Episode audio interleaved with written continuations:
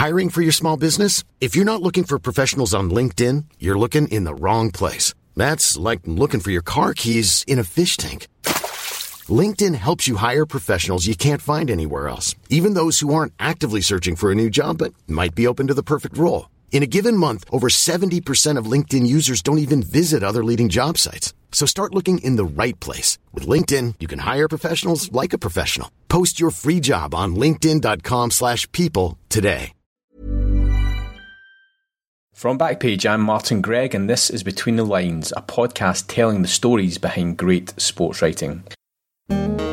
He's a great creative figure, but he so you don't want to do a book about you know he went he went to this team and he won these competitions and he got these trophies and he was footballer of the year and there's all that's boring. It's it's just not very interesting. What's interesting about him is he's an interesting character and he's got a very interesting mind and he was an extraordinary player to watch. He talks about his process. You know, micro. He can break down things that he did in training, things that he, you know, his famous moments. You know, the goal against Newcastle, the goal against New, uh, against Argentina, things like that. Those two goals, we have like whole chapters. You know, four or five pages on each goal. Dennis Bergkamp was a unique footballer, a player who inspired Arsene Wenger's Arsenal to greatness in the 90s and noughties with an exquisite blend of technique, balletic grace, and unforgettable moments. It was always going to take something special to encapsulate the Dutchman's unique talents in book form. Stillness and Speed, Bergkamp's 2013 authorised biography, does justice to his remarkable talents. Written as a collaboration between David Winner, author of Brilliant Orange, and Dutch journalist Jaap Visser, Stillness and Speed moves between hugely insightful interviews with Bergkamp and traditional biography. The Dutchman's breakdown of his own talents are captivating, but so are the contributions from Wenger, Vieira, and Thierry Henry. The Daily Mail said, Every coach, manager, player, or academy recruit should buy it and learn from one of the game's greats. This is my conversation with David Winner, who talks about the process of writing one of the great modern football biographies.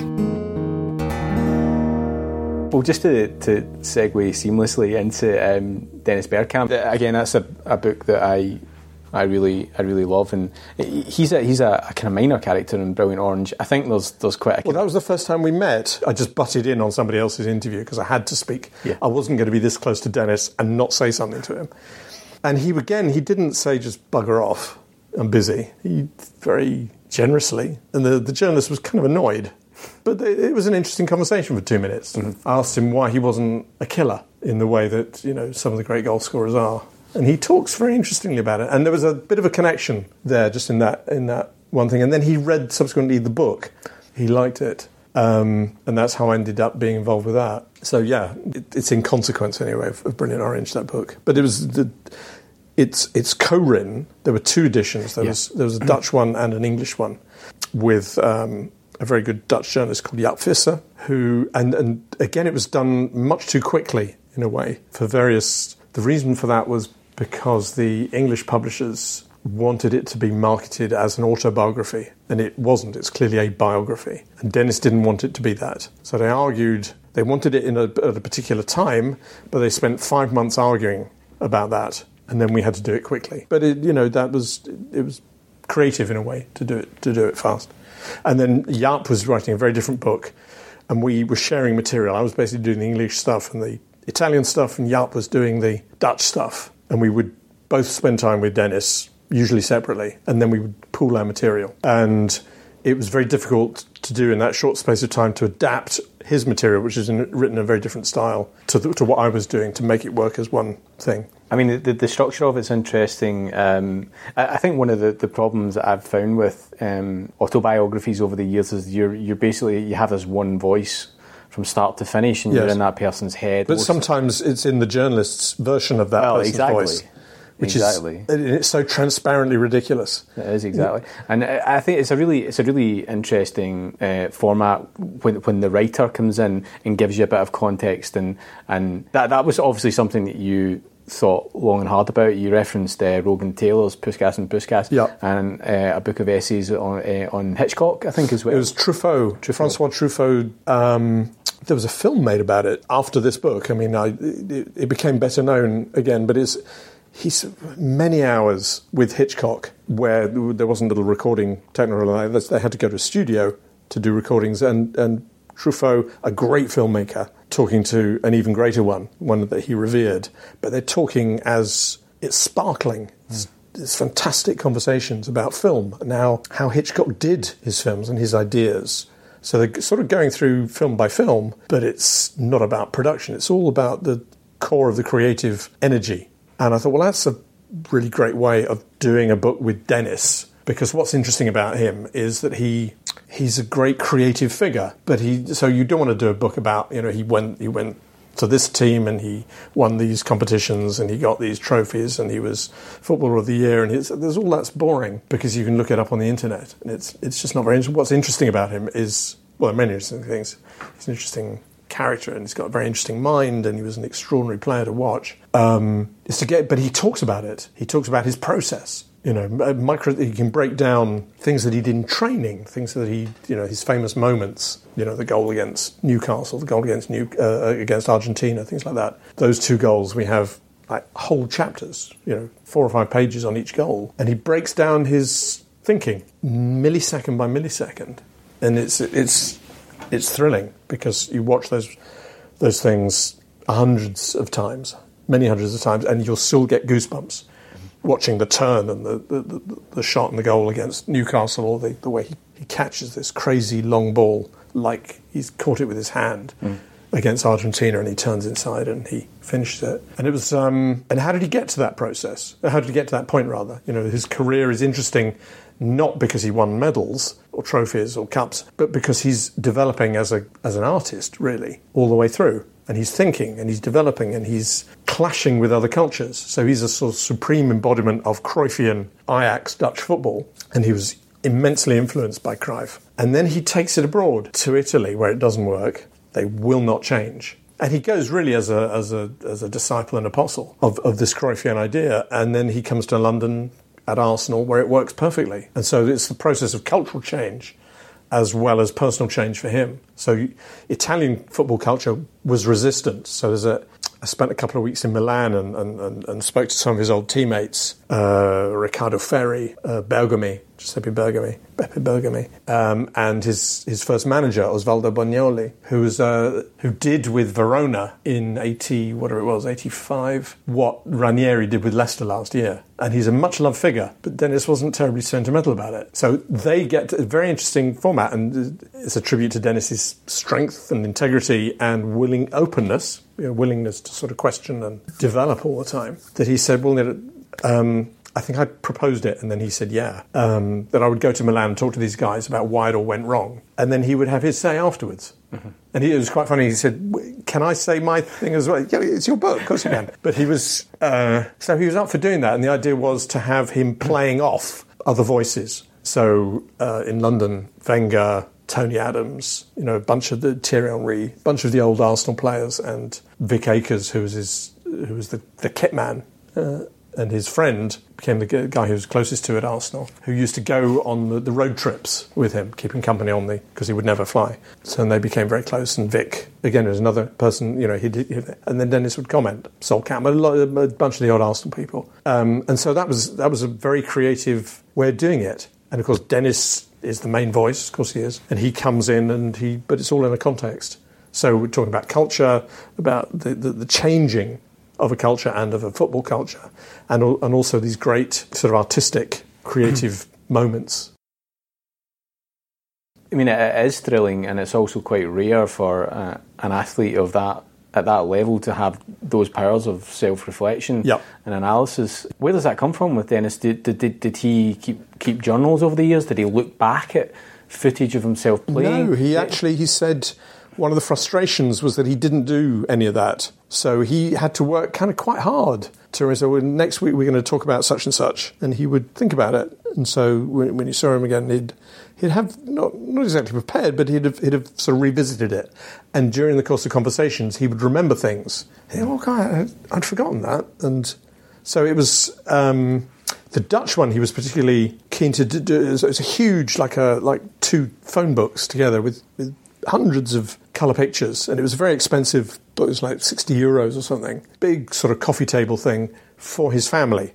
That was his kind of said, I want to be able to give my children and my, you know, my friends and my family. So this is my career. So, and that's a much more kind of um, conventional, you know, season by season. Um, and I thought that from for the English and international market, that wouldn't work because nobody's terribly interested in Ajax against you know Heerenveen in 1972. It's not interesting at all. But you know, so you have to do it more thematically, and it's broadly chronological, but it's it's all this other stuff going in. Mm-hmm. Um, but he was totally up for that, and he was, you know, he was very creative. And every time you, you had a conversation, I mean, because I was based, I was living in London, I would go over, and we had a couple of like, entire days sitting in a cafe near near his home. just exhilarating, almost a spiritual mm. experience, because he's he's got this extraordinary presence, and he's much funnier and warmer. You know, his his uh, public image is not really who he is, but he's very complete he doesn't really need anybody. This sort of idea that he's aloof and cold and so he just doesn't need people very much. So that it comes across in yeah. that way. I mean, yeah, you actually you go uh, a walkabout with him through his his his old neighbourhood where he grew up and stuff, don't you? Yeah, actually, right? that would, yes, I, I, spent time with him, but some of that is from Jaap. Right. Okay. Yeah. If you see us as, as a double act. Yeah. yeah and it yeah. should be both of our names on the cover, by the way. Um, and the publisher said, "Well, your name, I'm known. Jaap Visser is not known, so we're just going to have you more prominent." Mm-hmm. And that, that was wrong. I felt. In, in terms of the, the publication of the book, from a distance, it seemed to me that the reviews were were very favourable people seem to have bought it in, in good numbers. Very, very, yeah, but there's it's um, that's Arsenal fans mostly. Well, I was going to say yeah. there is a tradition. Yeah, yeah. Uh, what, do you think this goes back to Nick Hornby and Fever Pitch, uh, or, or, why there's uh, so much writing about Arsenal? Yeah, well, just in terms of ref- reflective views on football and writing about football creatively.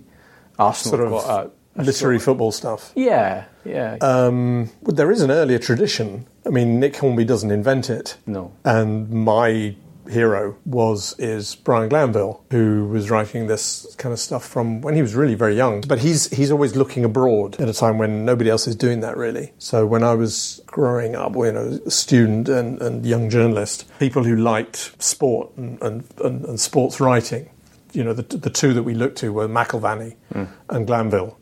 And in football, Glanville always was the more interesting because he knew more and his opinions were much more sort of vigorously expressed. Mm-hmm. You know, and he was very rarely wrong.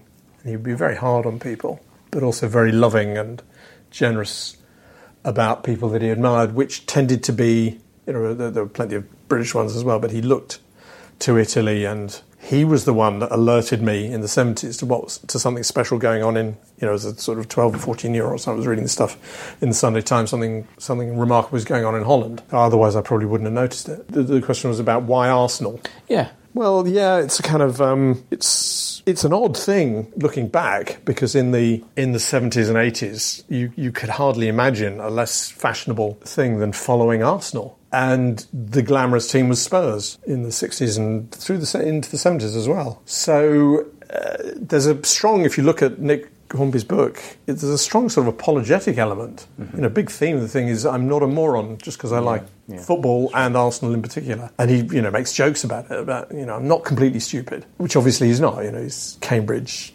educated, brilliant writer. And apparently, I've heard that you know his friends at the time when he was writing it felt de- desperately sorry for him. You know, poor old Nick is he's, he's pursuing this ridiculous project that nobody's going to be interested in. Why? Why? Who gives a shit about his psychoanalysis and his pathetic obsession?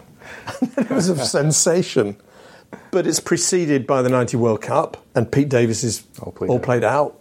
And um, Arthur Smith's An Evening with Gary Lineker. So these are the kind of later. Suddenly, it's yeah, it's been written about and talked about a lot. But you know, this thing that happens, it goes into the toilet. It's almost dead by the late eighties, and Heysel is not talked about enough. I think that this was this was the absolute bottom of the barrel. I mean, this is it, it's close to being outlawed. I mean, it's it can't go any lower. Yeah. This is an absolute degradation. I stopped going to football for about three years after that and it was the Dutch actually watching the Dutch in '88 that kind of pulled me back. And um, and then this the horror of, of Hillsborough, and then somehow there's this kind of revival. And it's to do with it, it's connected to England doing well in 90 and Pavarotti's presence and the song and all that. So um, the context, the cultural context in which it becomes. Yeah. But remember how apologetic he was. Yeah. And and then you know the huge success because he really hit a nerve. And it's such a beautiful book. It's Mm. a it's a brilliant, funny, wise, great book. And the other thing that I thought when I was doing mine. Because we're sort of the same age, he and I, and same club. Whatever I do, it cannot be in any way like Fever Pitch. That was like one rule I had. You, you must not, because there were an awful lot of very boring bad books sort of imitating him. But uh, that's okay. That was a genre that was already played out, exhausted by the late nineties. So I was definitely not going to do that. And then he liked he liked Brilliant Orange, which was nice. He even the Times in uh, late 2000s, 2008 or 9 or something, asked him for his favourite, to list his favourite 40 books. And he put me at number one. It was like Dostoevsky. My mum rang me up. Said, Have you seen this? So this is list, he made this list. It's Dostoevsky and Dickens and, and you. Which is ridiculous, but very, very friendly. Absolutely wonderful. Well, David, listen, it's been amazing hearing the story behind um, these two great books. Thank you so much for your time. My big pleasure. Thank you. Thanks to David for agreeing to this interview. Keep up with David on Twitter at DWinnerA. If you like this, please subscribe and leave a review on iTunes. And if you read a story that you think would make a good feature for the podcast, let us know on Twitter at Backpage Press or email backpage at backpagepress.co.uk.